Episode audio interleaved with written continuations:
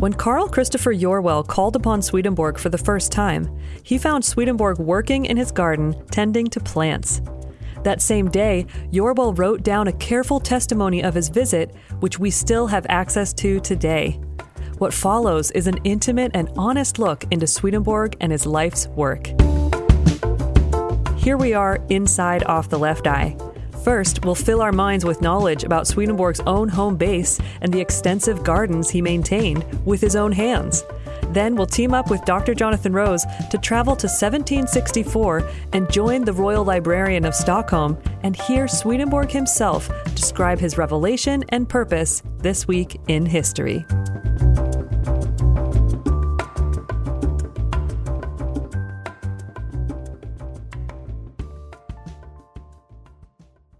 Hey, Curtis Childs. I'm here. What's going on, Chelsea?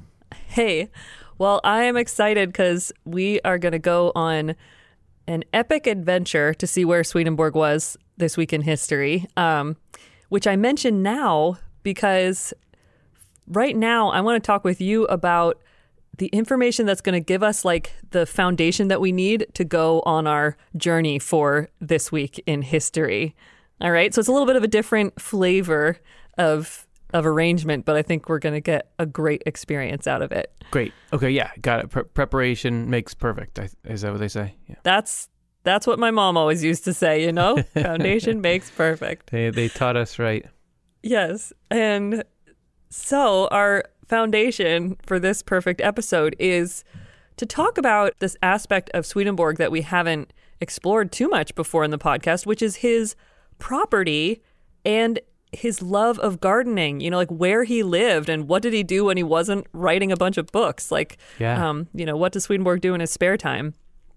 And so in 1743, so early, early on, when Swedenborg, well, he was already, you know, he's 55 in 1743, but the beginning of his spiritual awakening story, he bought some property in Stockholm um, on Hornsgatan Street in the Södermalm district of Stockholm. And it was actually sort of two properties, numbers 41 and 43. And it was so interesting because he bought this property and then he goes away to England and Europe, um, Amsterdam, for two years and has, you know, all of the intense experiences of his spiritual awakening that we've explored in other podcast episodes for those years from 1744 to 1745. And then he comes back to Sweden at the end of August in 1745. Um, and settles in to this property that he had just that he had purchased a couple years before. And so I don't know, Curtis, if you know much about it, but I'm going to go over some sort of the basics of like this was the place where Swedenborg lived. Okay, let's. Go. I don't yeah. know much about anything, so let's do it. Okay, great. it's like a goldfish. Um, so the property was sort of a large rectangle, and Swedenborg's main house was on the east end, and he had this gorgeous little summer house on the west end, and I say gorgeous because I guess I'm partial to it. I love the design of it. You can look it up on online, and it actually still exists. You can visit it um, in a in a certain museum. I'm blanking on the name of it. But the Summers house was small. It's where he did his uh, writing, and um, and he had a library there too. And so, so then another structure that was on his property was his servant's house. So he had his main house, and then, you know, near the main house was the servant's house, and they, you know, he had a a couple who lived there um, who would take care of his property, you know, when he was on these long journeys to Amsterdam or other places. So they they would sort of keep things up. But when he was home at his property, he rather than leaving all of like the yard work and landscaping work and stuff to his servants, he did a lot of the gardening himself because he loved growing plants and stuff. Um, and so the rest of his property, you have these, you know, the main house, the summer house, the servants' quarters.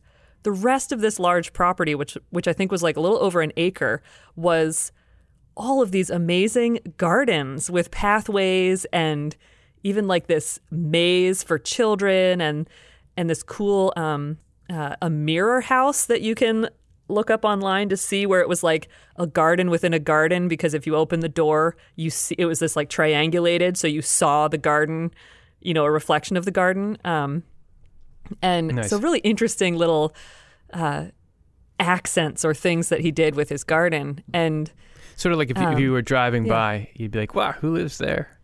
They've got mir- Yeah. mirror gardens and Yeah, and he would often take visitors. So that's what we're going to explore this week in history is when a certain visitor came and had a visit with Swedenborg at his property. And so there's a great work that details some of Swedenborg's gardens that's called um, Gardens of Heaven and Earth by the Dr. Kristen King. And here's one quote from it that gives you a sense from uh, about about Swedenborg and his garden. okay. She writes, one might expect an 18th century aristocrat to delegate gardening to servants, but Swedenborg seems to have relished the physical labor and contact with the plants and the earth.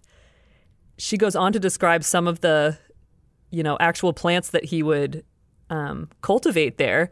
So she writes Swedenborg's modest garden plot of just over an acre held plants from all over the world and a variety of structures, pathways, and beds. In addition to vegetables, fruit trees, poplar, and cypress, there were arrays of flowers tulips, hyacinths, carnations, sweet peas, larkspur, violets, scabiosa, sweet william, Canterbury bells, catmint, Chalcedonica. Shoot, I don't know how to say that. Spurry, lilies, sunflowers, and roses of many varieties. And he even had an orchard and like a garden, kitchen garden, a birdhouse, and uh, and we've we've talked in the past about this one um, close friend of Swedenborg's, uh, Retman, who was a horticulturist himself, and through his connection with him, Swedenborg could get seeds, and he loved to collect seeds from a variety of places. So um, he even had uh, American seeds or seeds from America. So in Swedenborg's garden, yeah, there you go. His property, he grew mulberry and melons, buttonwood, beech, dogwood. Yeah, there's this just fascinating record where on the back of some um, notes, uh, sort of on one side there's information about secrets of heaven and his work that's happening there on the back side it's his like list of of american plants that he's cultivating in his garden which is just like so fun to get a little insight into that Well, you got to have insight. I mean, that that's really valuable information to know that his mindset because this is the the soil from which the Swedenborg's writings grew. I mean, the fact that he's got even though he's writing about all these angels, he's got oh, here's here's my collection. Here's the collection that I'm going to do of American plants. Uh, And I think that that, that is in, instructive to me, which is like that he was he had all the spiritual riches he could want and these vivid experiences, but to ground him again, these metaphors, man, are these puns yeah. uh, that was important. And and that meant something. But also just thinking about yeah where's how does he recreate where does he take his inspiration? The i'm sure he's wandering those paths as he's it's helping him write. So uh, to me it's quite fascinating. Yes, totally. And he, it actually is, or I feel like uh, Dr. King's um, title, The Gardens of Heaven and Earth, is such a perfect encapsulation of that. That, you know, every day he's walking from his main house through his gardens to the summer house where he would write. So it's like he's always drawing on that for inspiration, and his summer house looks out over these gardens. And so clearly there's this connection with the heavens and the earth through his own little uh, microcosm there. yeah and notice that he was a remote worker he had a little home office there because of the black plague Yeah. or something yeah yes, and and I I uh, found it that he that little note was that it was in a um an almanac for 1752. So he had his almanac, and you know there's some information about what's going to press or something like that of for Arcana Celestia, and then on the back is uh, are, is this notes about plants. So I think that is cool to think about it being the two those are sort of two two halves of of who he is. So Well, don't go thinking that we're, we're never going to probably have as full a spiritual buffet in front of us as he did, and he still needed hobbies. So don't go thinking, oh, it's you know it'll be enough for me to to to think about the Lord. Yeah, there's you got to round yourself out. Right. Get your hands in the dirt. Totally. That's awesome. So now that we've set the scene, this sort of gives us uh, more of a picture of where Swedenborg is when he's at his house in Stockholm and what his property is like. And so we're going to have now our, a little brief intermission for our NCE short, and then we'll catch up with Dr. Jonathan Rose to return to Swedenborg's garden to see where he was this week in history.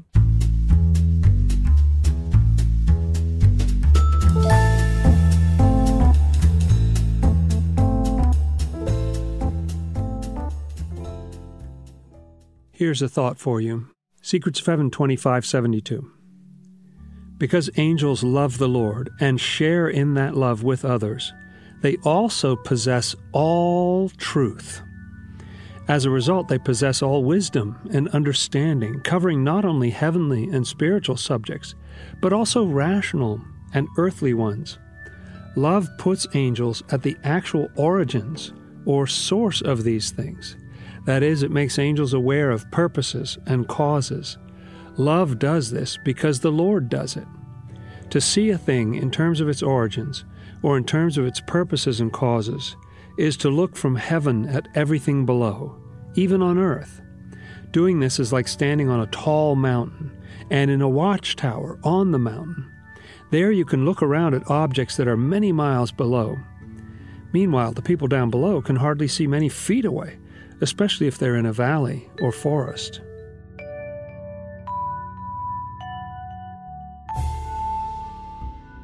It's striking to me to think that angels who used to be ignorant, baffled humans just as we are now come into such sweeping knowledge, even of earthly truths, by which Swedenborg often means such things as the sciences, history, literature, and other academic disciplines, but everything else as well. This beautiful gift to angels is reminiscent of the statement about the Lord God in the Psalms No good thing will he withhold from those who walk uprightly.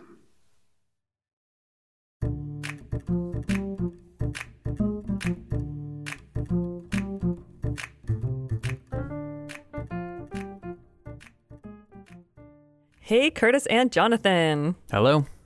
Hey there. Hey.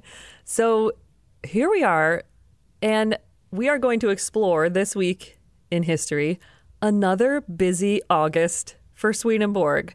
And this, I mentioned with Curtis earlier that Swedenborg returns to his property after having bought it two years before in an August. So he's often traveling in August and arriving places, or uh, which is fascinating. So this week, though, we're going back to 1764.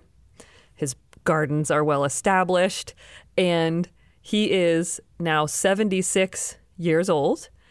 And following up from uh, last time, last episode, we had talked about how Swedenborg cashed in this investment that he had made and had gotten right to work publishing um, many volumes. His, you know, what are called the Four Doctrines and the uh, Divine Love and Wisdom and Divine Providence. So then, after all that, he's coming back from Amsterdam and he arrives back in Stockholm on August 12th of 1764. And that's after him spending the whole year in Amsterdam. And just a week later, he's having dinner with the royal family, having gifted them copies of the shorter works of 1763. And he talks to them about his spiritual experiences. We covered that in our episode, episode five of the podcast of Inside Off the Left Eye, which that episode's called Spiritual Awakening and Swedenborg's Two Publishing Lines. So that's kind of placing him in time because about 10 days after that, on August 28th of 1764, Swedenborg gets a visit from the royal librarian of Stockholm, whose name is Carl Christopher Gjörwell. And this is what we're going to explore is this visit from Gjörwell because this royal librarian the same day as he has this visit with Swedenborg, um, goes back home and writes a whole testimony of his visit. Like he just catalogs it in detail. And then he publishes that testimony. So it's come down through the ages. And so that's what we're going to explore today because it gives us a very almost like intimate view of who Swedenborg is from this person who generally I want to say was a little bit on the fence about Swedenborg. Like, um, what what would you say about that, Jonathan? Do you have a sense of where Gjörwell stood about Swedenborg's experiences and stuff? Compared to other people of the time, he was quite warm, or or he would downplay some of the common criticisms in reviews of, of Swedenborg's works. I think he was in a very delicate position because you had the, you know, the Swedish Lutheran Church was the state religion, and so he couldn't go too far outside of that. He's the royal librarian, and yet he's also interested in any thought that's going on in the country, and so mm-hmm. he's in kind of a delicate position, I think. But actually, he's he's about as favorable as I think he can be under those circumstances. Right. Oh, it's such an interesting point to make, and that's so true. And so Gjörwell is just like, you know, he's he's hooked up, you know, in the same social you know group that Swedenborg is a part of. He knows all the same characters Swedenborg does because he's he holds that position of royal librarian. So he's um, he's well connected and uh, and clearly is valuing and is very eager, first of all, to go visit Swedenborg and have this one on one conversation with him, but then document it, you know, and really it's like a value to him to like, this has to get written down. Um, and and then even published. So I'm excited uh, for this because it's show yeah. don't tell. Same thing with Swedenborg's Garden. Uh, Swedenborg can tell me all about these insights that he's having and spiritual stuff, but I want to like what what life did you lead? What were you like since after you knew all that stuff? So this is gonna give us the scoop. So I'm just gonna read through this whole um, testimony, and uh, it's broken up into nine paragraphs. I want to say. Um, yeah, and they're all they're all fairly short. Um, but so just to give you a sense of what we're in for, but but seriously, yeah, it it is it's very interesting. So so it begins. This is Gjörwell, and so he writes Royal Library, August 28th, 1764, afternoon. He says, A little while ago, I, the undersigned, returned from a visit to Assessor Emanuel Swedenborg, on whom I had called in order to request, on account of the Royal Library, a copy of the works he had lately published in Holland. You know, so those are the 1763s. So Gjörwell has a reason to go. He's like, I want to go and I want to get those books. I met him in the garden adjoining his house in Hornsgatan in the southern part of Stockholm, Södermalm, where he was engaged in attending his plants, attired in a simple garment. And I'm going to interrupt myself to say I love that he just shows up. And what is Swedenborg doing? He's gardening. He's just out in the garden, dressed in a simple garment. So he goes on The house in which he lives is of wood. It is low and looks like a garden house. Oh yeah, he's he's saying the house in which he lives, but he's describing his summer house. Um, so yeah. it is low and, and looks like a garden house. Its windows also are in the direction of the garden. Without knowing me or the nature of my errand, he said, smiling, Perhaps you would like to take a walk in the garden. I answered that I wished to have the honor of calling upon him and asking him, on behalf of the Royal Library, for his latest works, so that we might have a complete set, especially as we had the former parts he had left with Wilde, the Royal Secretary. So, pausing there as well, Jonathan, does is it true that this might be the first time Gjörwell is actually meeting Swedenborg in person? Because he says, without knowing me or the nature of my errand.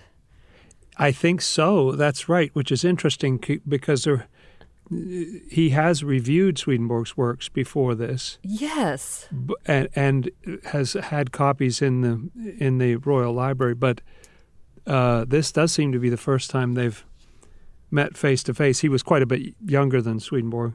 Okay and was known connection. as a progressive uh, librarian. Uh, you know, I think he was interested in a variety of we should we should gather everything that's going on, kind of thing. Cool. Um, well, I love that that Swedenborg says, smiling. Perhaps you would like to take a walk in the garden, uh, which is great. So, carrying on, he writes, Most willingly, he answered. Besides, I had intended to send them there, as my purpose in publishing them has been to make them known and to place them in the hands of intelligent people. I thanked him for his Uh, hey, kindness. wait a second. Yeah, go ahead. Mission, mission statement or, or strategy Yes. alert. Okay, so why are you doing this? Well, we're gonna get it so people know about the books, and you you smarties have got to get a hold of these things. Um, Yes. Okay, there we go. Check that. There's the, there's the, his strategy. His um, Yeah.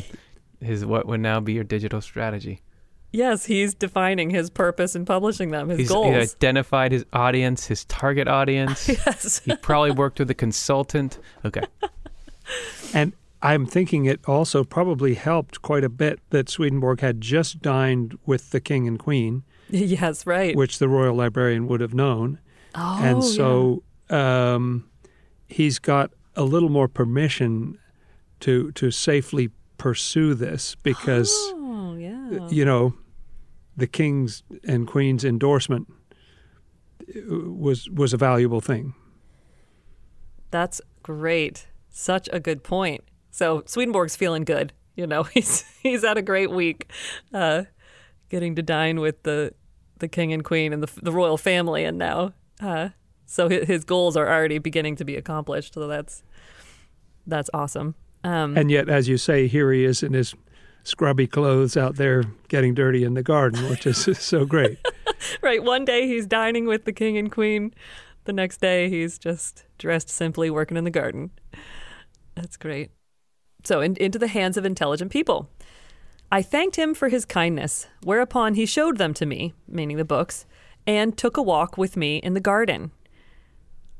And now, this is great. I'm just going to read through it, but oh, it makes me, brings me great joy. Um, although he is an old man, the gray hair protruded in every direction from under his wig.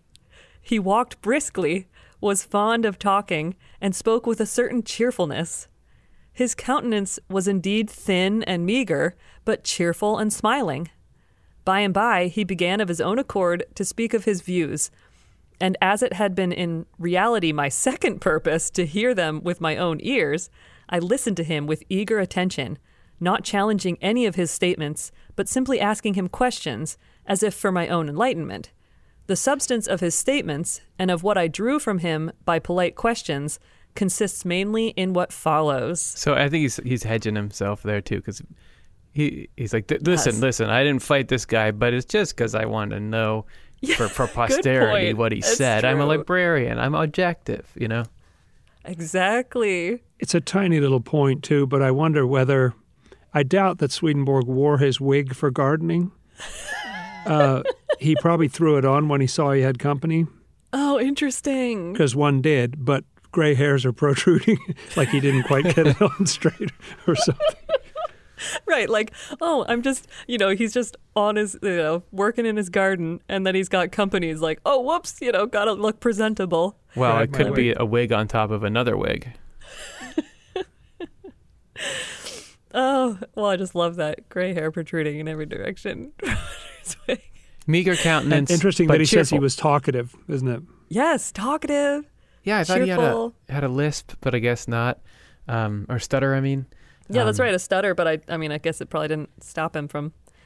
Getting- yes, and But- and that people have said that that was particularly when he was nervous. Uh, so Yep. if Yeah. he's in his own garden and this is a friendly person coming over, you know, That's true. uh, it's not the same as like presenting to the people of the parliament or something. yeah. Yeah, and and that twice he mentions uh, he's friendly, and it just Yep. makes me think of uh, being driven by charity. That that's the mark of the Lord is charity, and that you should be able to uh, be able to pick out that charity right away. That that should be the thing that strikes you most about Swedenborg uh, before you even hear his viewpoint. Yes. Yeah, he wasn't haughty or come back, you know, I- I'll I'll see you next Tuesday or something. Yes, right. He's just like, hey, let's walk in the garden and I'll tell you what I think. Ask all the questions you want. Yeah.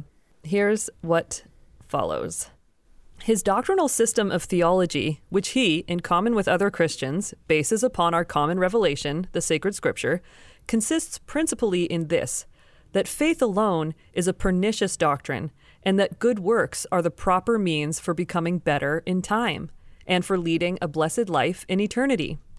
That in order to acquire the ability or power to do good works, prayer to the only God is required, and that man also must labor with himself because God does not use compulsion with us, nor does he work any miracles for our conversion. As regards the rest, man must live in his appointed place, acquiring the same learning and leading a similar life as other honest and modest persons, who live temperately and piously. About the atonement and our Savior, he said not a single word. It is a pity I did not ask him about it, but his thoughts on this, our fundamental article of faith, may be inferred from his expression about faith alone. He also said that Dr. Luther was at the present time in a state of suffering in the other world, simply on account of having introduced the doctrine of faith alone, although he is not among the damned. And he puts this little note in I use everywhere Swedenborg's own words. So that's interesting to have it sort of by way of this Gjörwell, but this is what Swedenborg said to me. I, I just love that, getting an insight into what he just says in conversation versus what he's carefully writing down in his books, you know? Well, yeah, and and it's like this the library gentleman is asking him, "Hey, give me the elevator pitch for all your stuff." Yes. So if I want to know, yeah, what what do you mention first, and what is most important? If you had to boil your 25 billion word books down into a few minutes of conversation, what would you say? So it's very interesting. That is very interesting. I wonder if Gjörwell is covering himself um, for saying we didn't talk about the vicarious atonement, you know, even though that's the most important thing in our religion, because he knows the theologians are going to say, well, come on, you know, that's the most important thing. Didn't you ask him about that? Yes. But he says you can infer it. And also, it's interesting that in True Christianity, published in 1771, uh, Luther's doing better. Yes. uh, so this is 64. You know, those seven years were, were good to Luther uh, in the interim. That's true. And we cover that story in our episode about um, celebrities in the afterlife. Uh, so people could uh, hear more about that, that whole journey there. And so he's mentioned Luther, and now Gjörwell is saying, we talked doctrine, and now Swedenborg started to get into talking about his own spiritual experiences and like his Right. own experience of heaven. So he says, the transition thence to his own revelation was easy, since he said that he had often seen and conversed with Dr. Luther. His principle of knowledge is a supernatural sight and hearing, and the criterion that both his principle and his revelation are true is this that God revealed himself to him in May 1744 while he was in London, and that since that time God had prepared him by a thorough knowledge of all physical and moral powers in this world for the reception of the new revelation. And ever since that time, he has constantly and without interruption been in communion with God, whom he sees before his eyes like a sun. He speaks with the angels and the departed, and knows everything that takes place in the other world, as well as in heaven as in hell, but he does not know the future. So I'll pause there because that's, that's the paragraph break, but I find that so interesting. I feel like nowhere else, Swedenborg says that the Lord appears before angels like a sun, you know, like before their eyes. But I've never heard him say that about himself, you know, but that that's, he's got that. Uh, And it's view. particularly the highest heavenly angels who see the Lord that way. I never thought about it before either, but Oh, yeah. that seems to suggest that, you know, that statement we talked about in a prior podcast about he's turned into the heavenly kingdom in an image. um, yes. Very interesting. is and and then also that he knows you know everything that takes place in the other world but he doesn't know the future so he makes that acknowledgement It's almost as if Uriel may have asked him, What about the future? yeah if this is all coming from questions or something it's fascinating to think about that and this who Gjörwell is thinking of as his audience for this work that he's writing that his testimony of it so so he continues his mission consists in communicating this new light to the world and whoever is willing to accept it receives it. The Lord also has granted him this revelation, that he may make it known to others, which he has done in Latin, the most universal language in the world. He alone has received this revelation, which also is a most particular gift, by which he profits for the enlightenment of mankind. It's a very positive review so far. Yeah, it really is. Yes. I mean, like, sure, there, there's some straightforward reporting, but there are so many opportunities to be mocking Swedenborg or disparaging or questioning his motives. But it's it's really been very, very uh, favorable, neutral, favorable. I would agree. Yes. So, um, he who does not scorn this light and does not resist this revelation receives it, and this revelation is a living truth.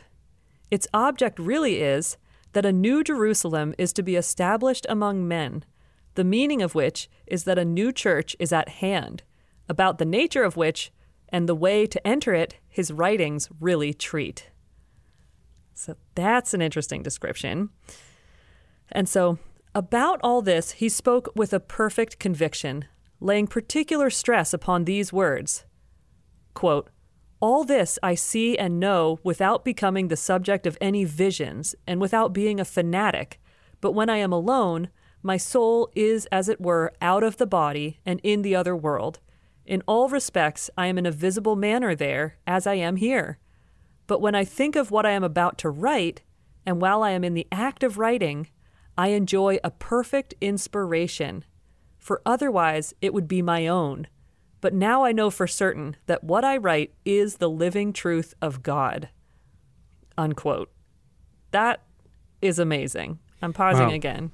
I haven't, so yeah, I, I feel like I don't know if I've ever heard something approaching that clarity and conviction around the nature of his words, in his Yeah. words.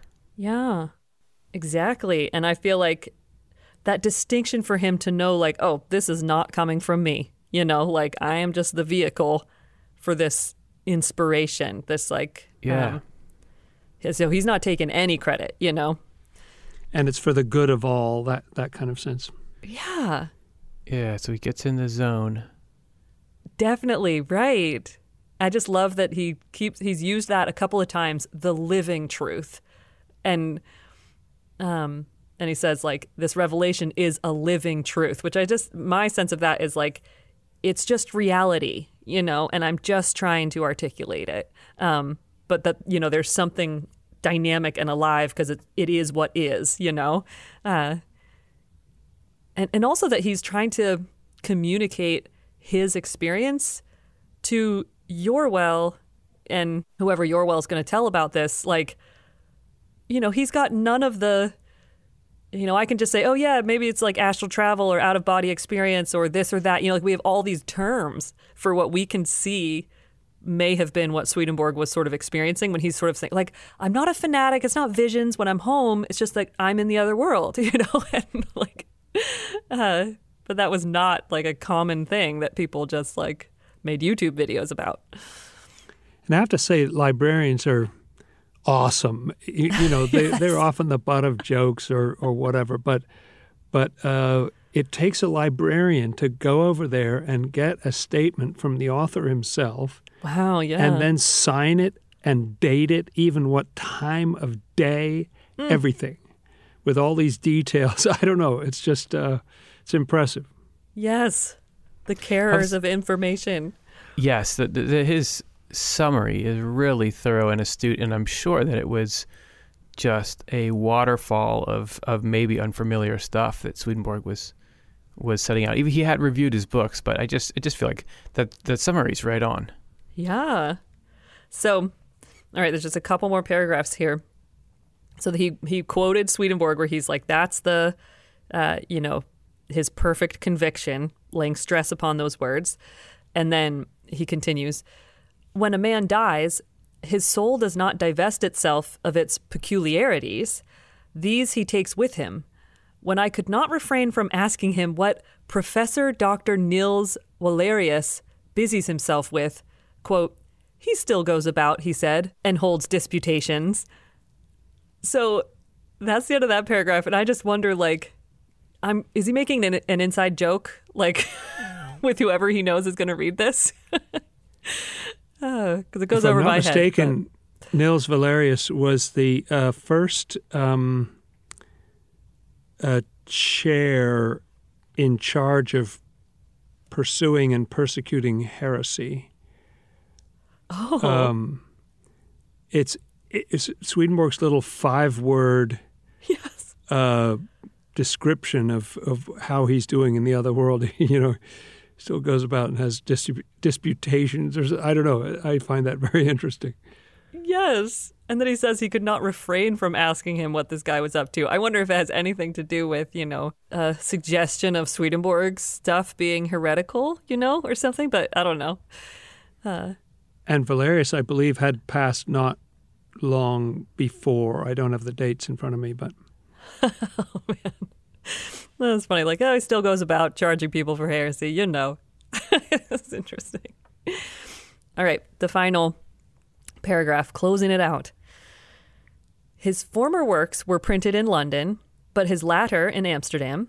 He has nevertheless been over to England in order to present them to the Royal Society, and his return home he presented them in Copenhagen to the King of Denmark, even as last week he presented them to both their majesties in Drottningholm.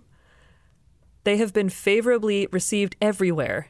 He had only 12 copies of the works with him in this country, four of which are intended for the public libraries, and four more for our most prominent bishops. That all this is Swedenborg's own relation, and that everything I have written I have seen and heard with my bodily and ears, I attest with the signature of my name, Carl Christopher Gjörwell. Things heard and seen. I know it is things heard and seen. yeah, it's like a deposition almost. Uh, it's very interesting to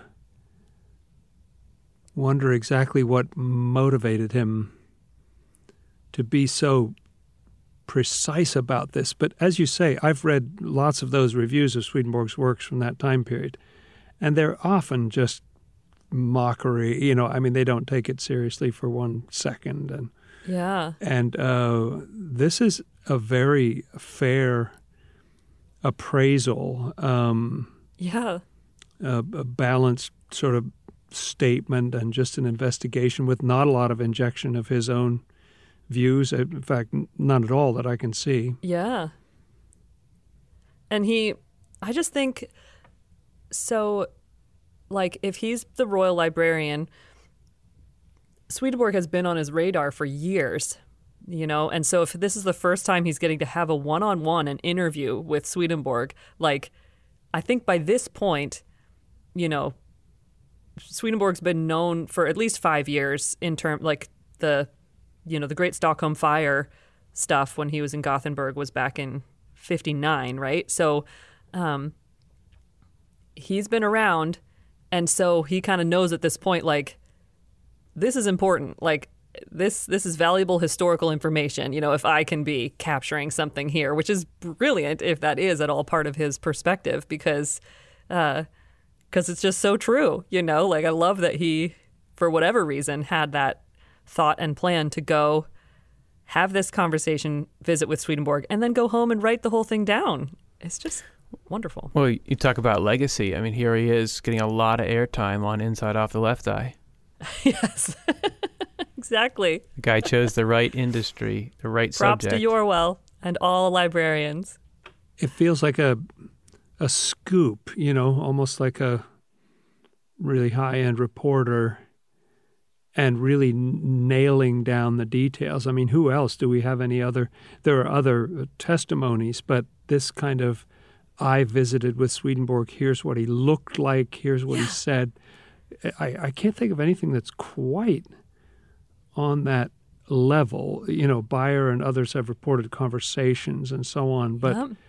this is almost like he's got a camera crew and you can Yes. see him there in his garden and uh, it's a really interesting piece of reporting and i'm grateful that it exists Yes. Ah, that's so true. Well, thanks to Carl Gjörwell for doing that uh, 18th century production of writing down this testimony so that we could do this uh, 21st century production. um, it really, it's really great, and that's why I wanted to give a whole episode to this because it does give you such a intimate um, and seemingly transparent view of Swedenborg and what he says about his works and himself and uh, his revelation. I mean, it's just packed, and so that it's really great to get to go through it all with you both. Very fun. Thank you. Yeah, really great. It's just like, well, it actually it is quite marvelous to get that. Uh, it's like you're peeking underwater with goggles on, and you can just see everything. Really, cl- what was sort of obscured is like, oh, I can see all the details. So that that is really remarkable view. That's right. All right. Well, thank you both so much. This has been amazing, and thanks for accompanying me on the journey. So we, uh, I look forward to doing it again next time.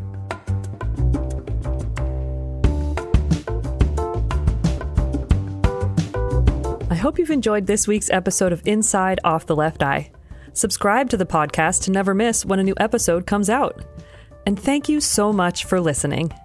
We are so grateful for the generous support of our donors who make the production of our content possible. If you want to make a donation, go to otle.com slash donate. I'm Chelsea Odhner, and I look forward to the next time we're together inside Off the Left Eye.